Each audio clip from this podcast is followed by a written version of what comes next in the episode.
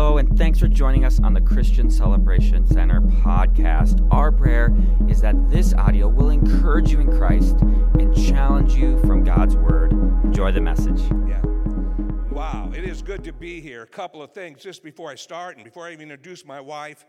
That worship song, Jesus is the healer.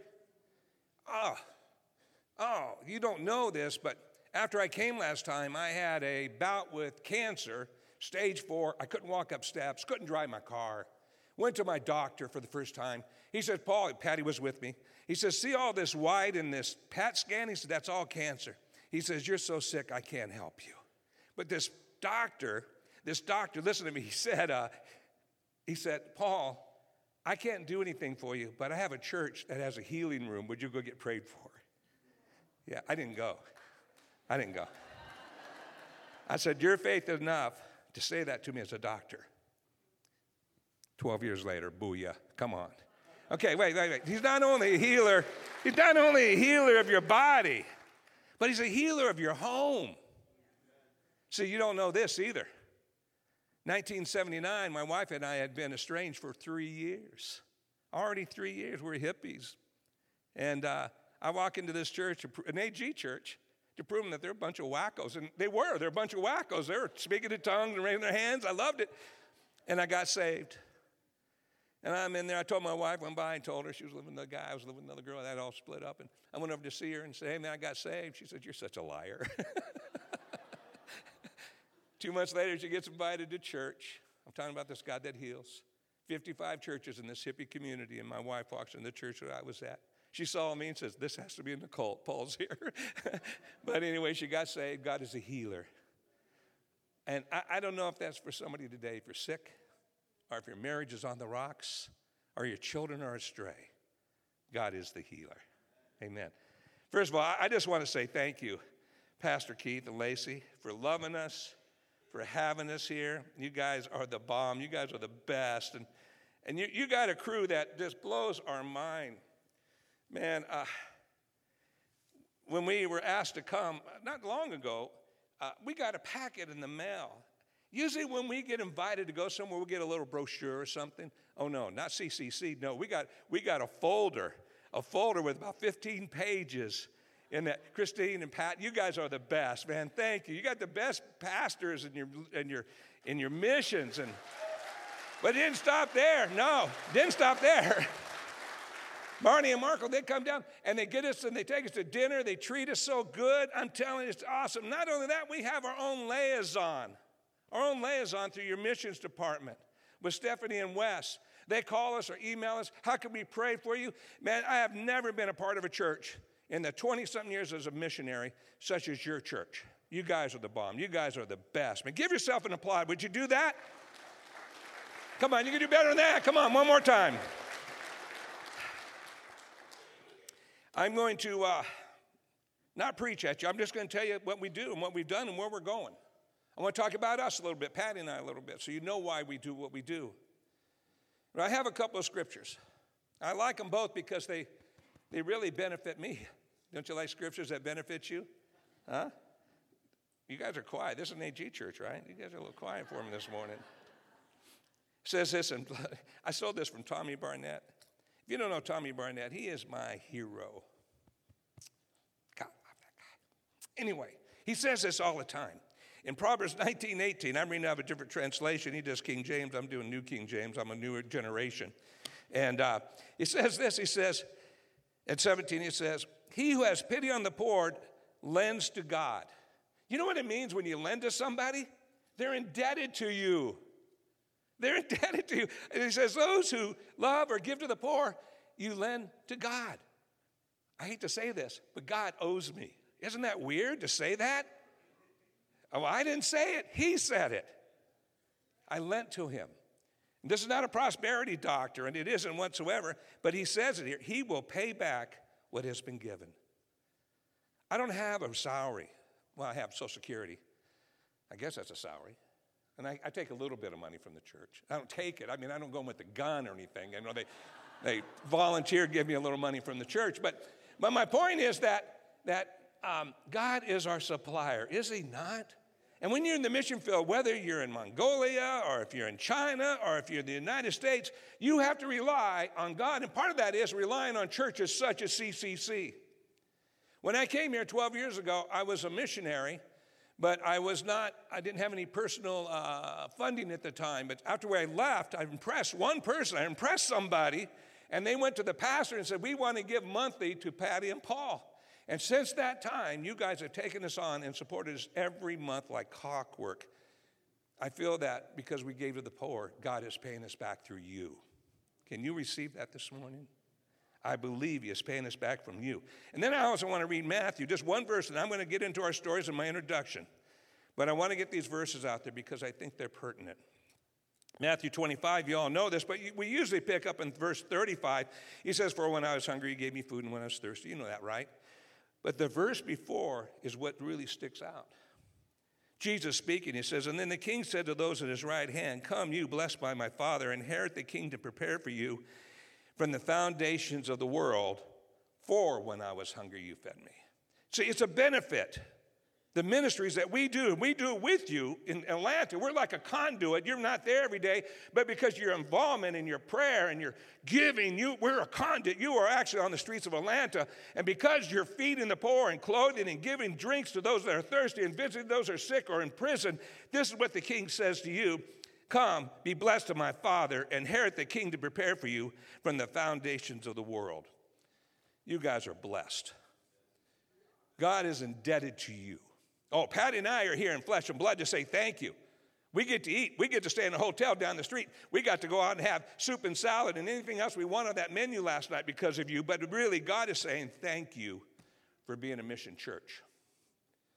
And I want to say thank you personally because of all the years that you have supported us. I want to introduce my wife. I met Patty in junior high school, 14 years old. I thought I was all that. Oh, wait a minute, wait a minute. Before I go any further, when I turned around, they're applauding you. I looked around. This is the hairiest church I've ever seen in my life. There's more beards in this church per capita than anywhere in the United States. I'm certain of that. All the guys with beards are just smiling, the shoulders got pulled back. yeah, for those that don't have them, you're still men. You're still men. That's it. But I met Patty in junior high, and I thought I was all that. She walked by, and can I tell you what she looked like? Can I tell you it's still it's, it's tattooed in my thoughts, my brain. I have this photo of her. She's wearing a blue, light blue jumper.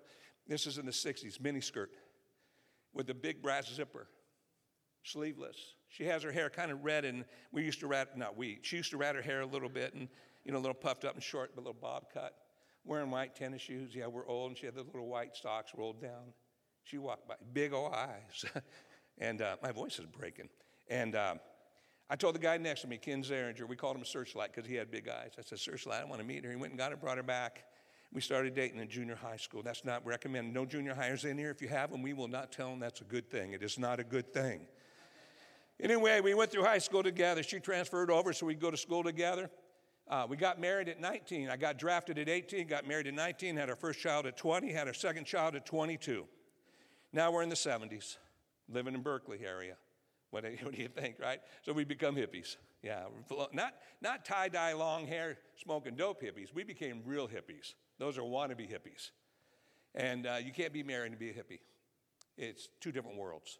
So we separated, like I told you, and God healed our home. Since that time, Patty gave us altogether 11 children.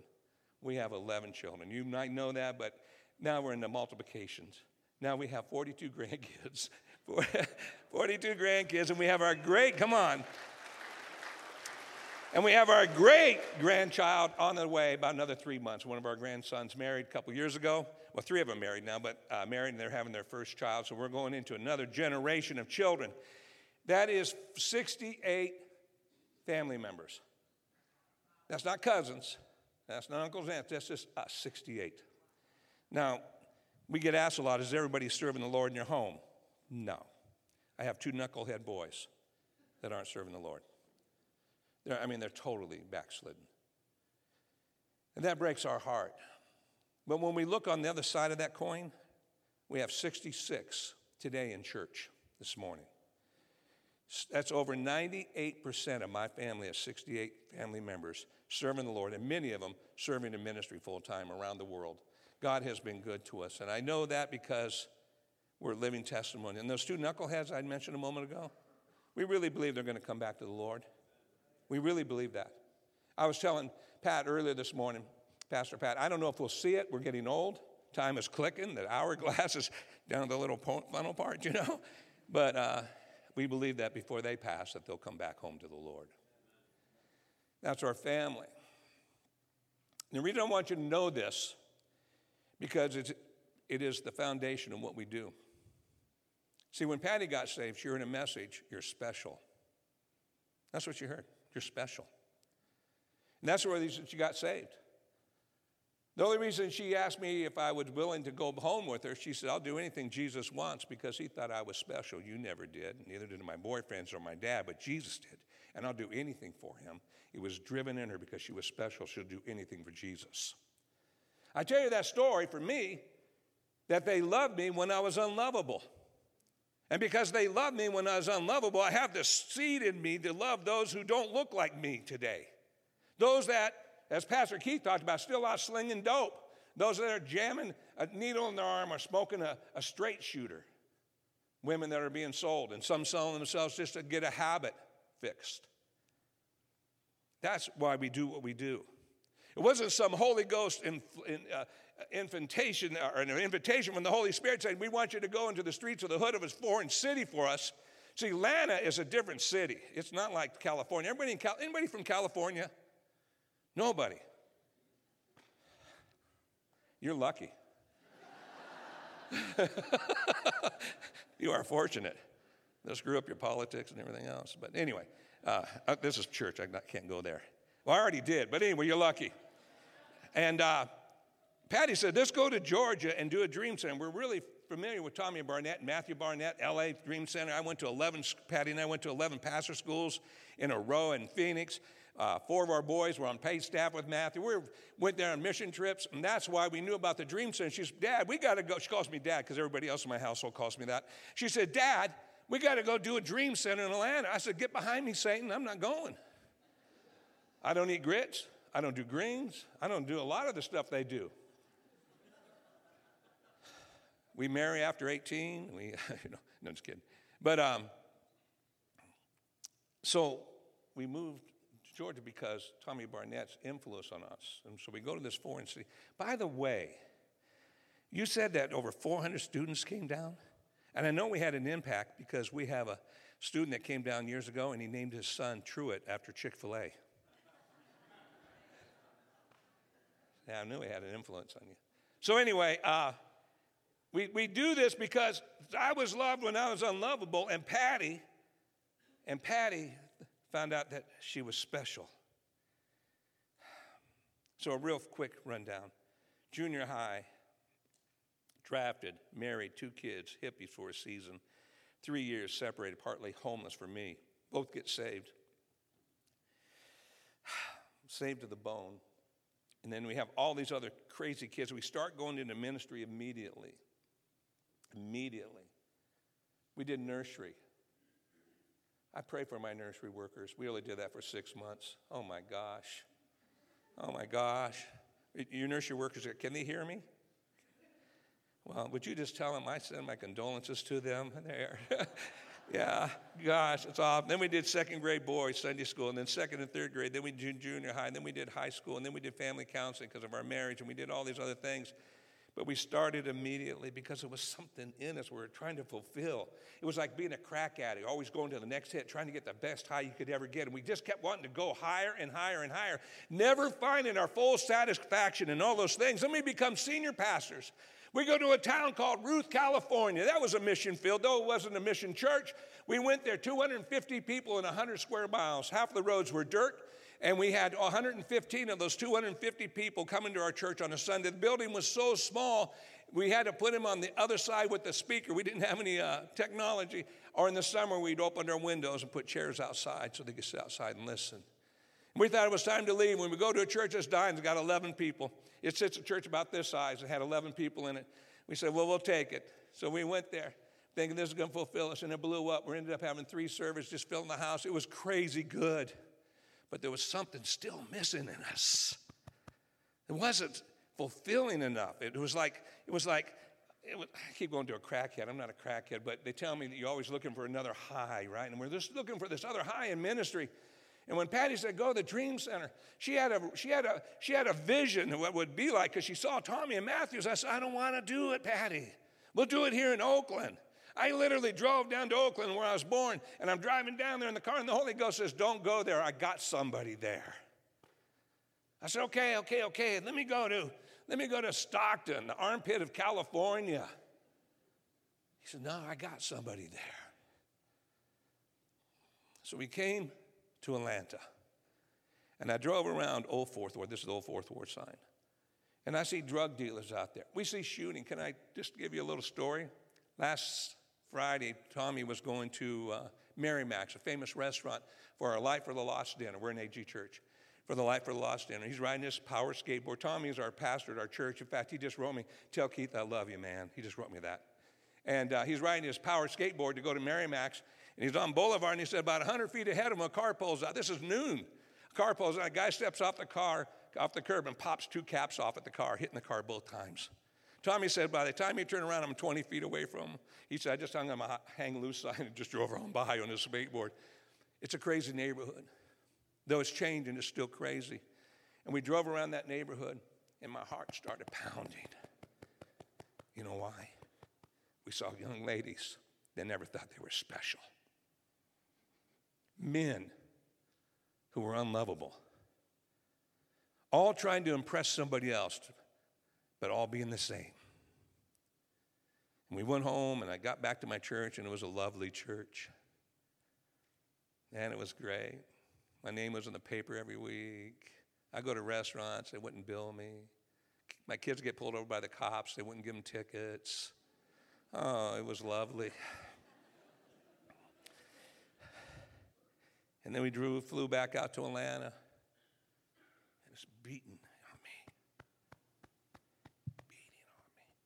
Seeing all these kids playing in a drug park with no parents. Kids in diapers, no parents.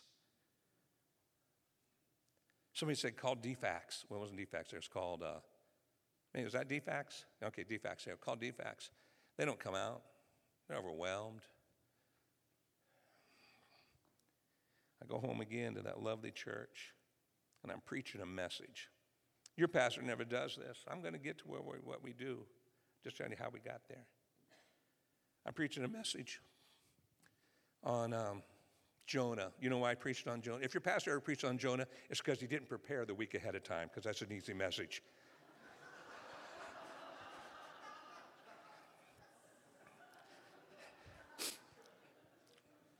I wasn't prepared. And I wasn't prepared for the outcome. And it was our second service, and the balcony's full, and we have a kind of a hood place up there in the mountains. We're up by Lake Tahoe, and, and uh, these guys are leaning over the, the railing, and the church is packed. And I said, uh, You know, when you run from God, I said, It's going to cost you something. Jonah had to go down there with his little man purse. If you wear a man purse, you don't have a beard, I guarantee you. Um, he had a man purse and he pulled out his seashells or whatever to pay his fare. And it's going to cost you something. And then I said, Are you prepared to pay the, what it may cost you when you run from God? And I heard the Holy Spirit said, Are you willing to pay? And I went through a couple other things. So I got to this one thing where they were throwing the cargo over that shi- over the ship, you know, trying to keep it from sinking. And those, those sailors were trying to save themselves as Jonah's down sleeping in the, in the bow of the boat. And and those guys, I want to let you know, those guys didn't own that cargo. They were hired to get it from point A to point B, or port A to port B. And they were throwing off other people's cargo to go to the bottom of the sea and never to be gathered up again, lost forever. And I said, Are you willing to have your valuables thrown over the ocean or over the bank of the, over the side of your ship? And I'm looking at this one guy leaning over that balcony at me. He says, Are you willing to throw him over? Hmm. So Pat and I just built our dream house. Service is over, and it was through the woods, about a half a mile through the woods, just a trail. And so we're walking on that trail. And then you know she said to me? She had to go twice. She's done this. She said, Let's go to Atlanta. I said, Get behind me, Satan. It was enough. She says, Are you ready to go now? She heard the message, and I don't know if she saw my face sink every time God spoke to me. I said, I'm ready to go. So we resigned our church, sold our house. We hadn't been in it a year. And we packed up and moved to Atlanta. Day one, I met two drug dealers. I think your pastor and his wife, uh, you both your pastors had uh, met them. It was Wes and T. And they're on the corner. These guys, uh, one is a supplier of crack cocaine, and the one's a supplier of weed. They don't sell, they sell to drug dealers on the street. And I went up to them my very first Sunday, August 25th, 2003. And I said, Man, I need you guys on my team. They said, Pastor Paul, I introduced myself. They said, Pastor Paul, we need you on my team. I said, Well, my influence would be a lot better if you two slingers would get saved and tell all these guys on the street. Well, they never, well, one did get saved, T, and he got off the street and he's a truck driver now. But the other ones, you know what they did for us? They gave us passage. So if we were down there and somebody, a team member gets a camera stolen or their wallet stolen, I just go to the drug dealers, wherever that, and say, hey man, one of my kids, I just call them my kids because they thought they were all my kids. I said, my, one of my kids got robbed, man. They go, oh, Pastor Paul, we'll get it back. 30 minutes, they're back at my office handing me back the wallets or the cameras. It was crazy. I had a lawnmower stolen. They not only brought the lawnmower back, they brought the thief with them. They said, what do you want me to do with them? I said, lay him on the ground. I tell you, we did these things not because we're talented, not because I hate drug dealers. I used to be a drug. Not because we hate homelessness. We, I was a homeless person. Not because we hate sin, because we were both sinners. We did it because it was something in us that was born in us when we got born to the, uh, uh, saved to the bone.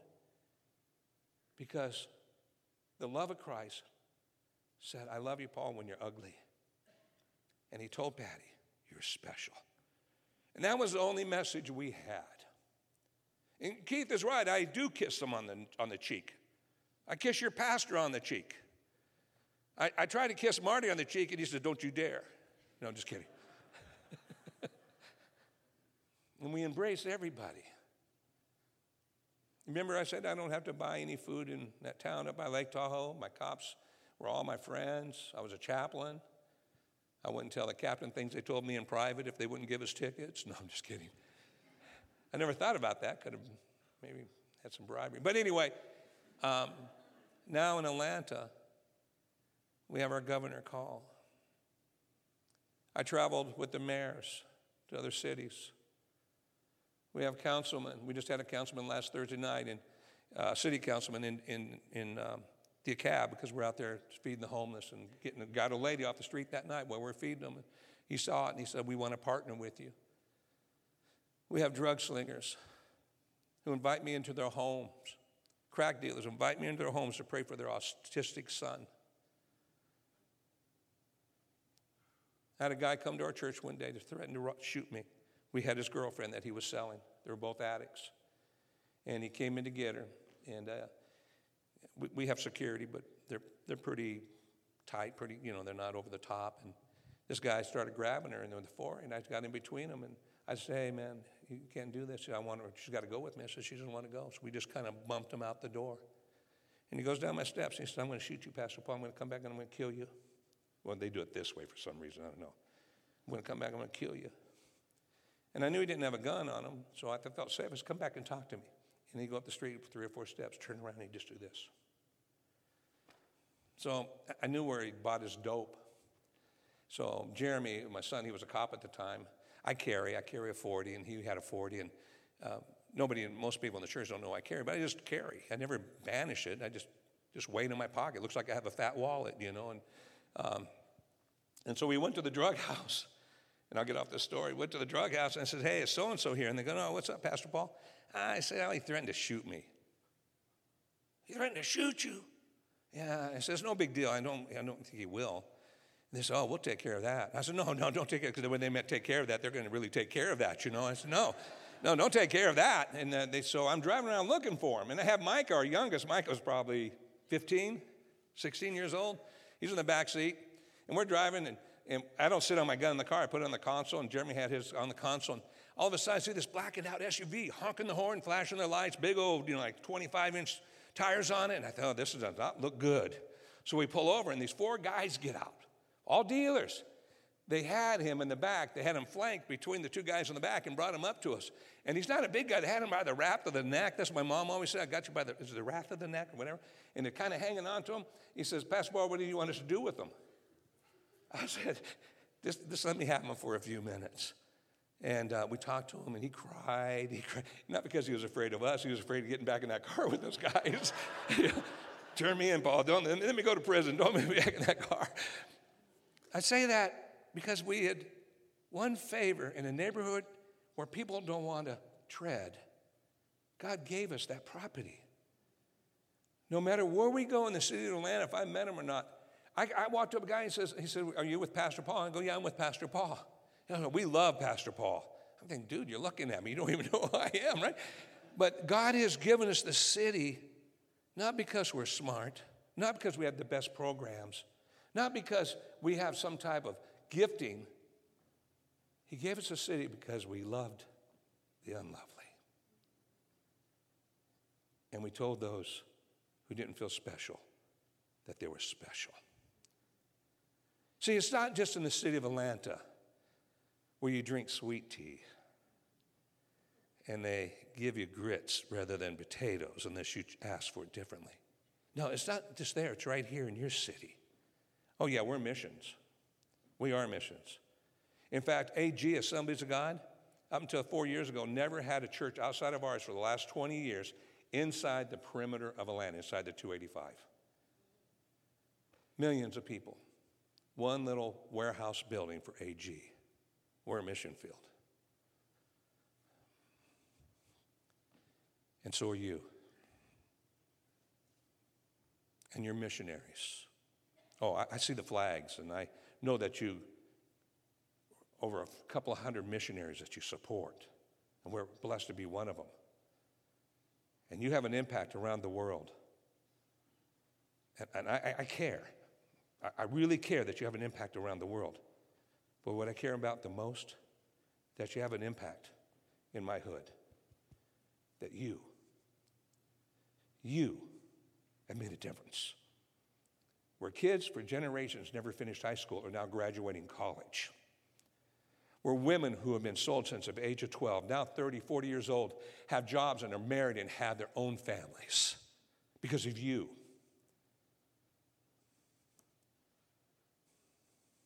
I have a video I want to show.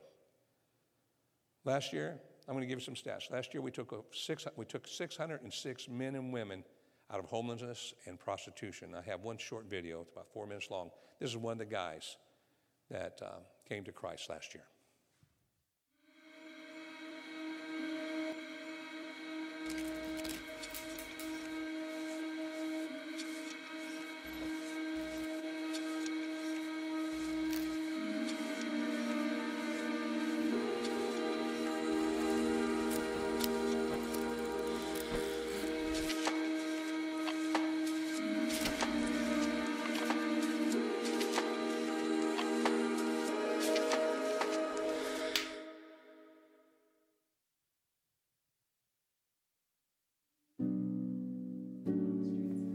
So, um, I started selling drugs back in 1986. I started using in 1989. My tolerance increased like after two stints of prison terms due to my drugs use. Came back, I lost everything, so I had nothing. I had no foundation or where to stay, and the only thing I had was a habit that was eating at me. So um, I did a lot of things that wasn't right. You know, wasn't nowhere near right. I broke in. I, you know, manipulated people. I lied to people. I stole from people, just to get high. You know, so um, uh, numerous trips to the county. I went to the county so many times to the officers were like, well, we already got your bed waiting for you. We know you're coming back, you know. But um, like 17 years, you know, nonstop. I was committed to going to Tennessee, but by me having an open felony charge, they wouldn't accept me. So I went back to the streets. And one of the members of Atlanta Dream Center came into the drug trap and opened her arms and reached out to me and told me that there's a better way to live. And I said, this got to be a miracle for a Caucasian lady to come into a drug trap and get me out the trap and tell me there's hope, there's there's a better way, you don't have to do this, meant something to me and it stuck with me. I took the opportunity and opened up my heart to God and I, I see changes. I see changes. And so, you know, last past three years I've been I think been probably the best three years of my life, for real. The church placed me in a program, they paid for my stay, paid for my treatment, um, even fed me until I got my food stamp. They sent me food until I got my food stamps. So, you know, I used to watch Atlanta Dream Center on a doppel block, or every Saturday they go feed. But I was caught up in my addiction. You know, I just run and grab me a hot dog and some beans and thank you, thank you. Yeah, I'm gonna come, I'm gonna come to church. But now I'm on the other side of the table. I'm the one passing out the food. So, you know, I think that's a major turnaround. I got a job with uh, Smoothie King, and uh, I worked there, and I, you know, I got my own little place, and um, you know, I'm just building me a foundation. And man, I couldn't have did it without the church though, without support Excuse me. Without the support, advice, encouragement, and also lead me to that word. You know, Ecclesiastes 3 says there's a time and reason for everything. So, you know, it's my time to shine. God has blessed me. I hope and pray that somebody somewhere see this, realize 17 years on the street of hardcore drugs, that there's a way out. You know, if he did it for me, he can do it for them.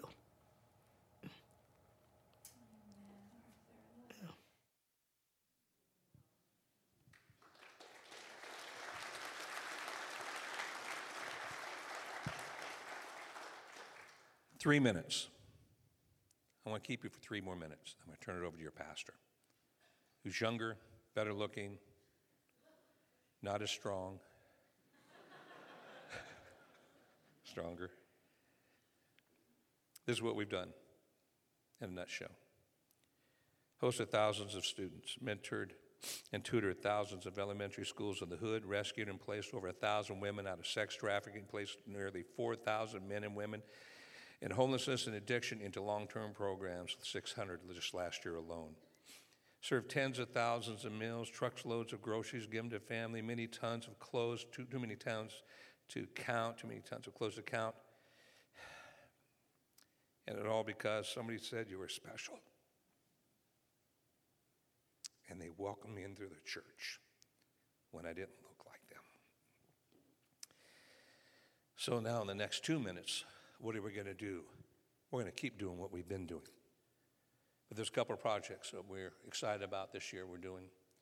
One, we're replacing our old shower truck with a shower trailer to take on the street to give men and women dignity by letting them take showers and put on new clean clothes. Gives us an opportunity about 45 minutes to sit with them personally, not in the shower. We don't go in the five minute shower with them, but everything else. 45 minutes sitting personally with them to share the gospel of Jesus Christ. This Christmas, we're doing something totally different. We're giving out presents, but we really want to baptize hundreds and hundreds of people this Christmas as we do our programs out on the street. We're taking that sh- shower trailer, taking the hot water, and putting it into a metal tub and offering Christ in water baptisms. We are looking, oh, well, we're looking to, for another building, but let me share this last thing. It'll take about a minute. I'm partnering with a guy, a friend of mine, used to be our neighbor who came up with an idea to have gift cards for the homeless $5 gift cards that work only one time at fast food restaurants. That we could distribute that people won't have to give cash to a guy who says he's hungry, but he's going to smoke a stem full of crack cocaine, or he's going to rig up a shot of heroin.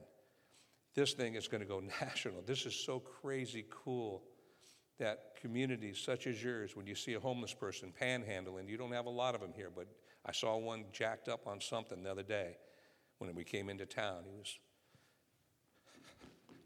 at a stop sign, probably meth, but he acted like he was smoking crack.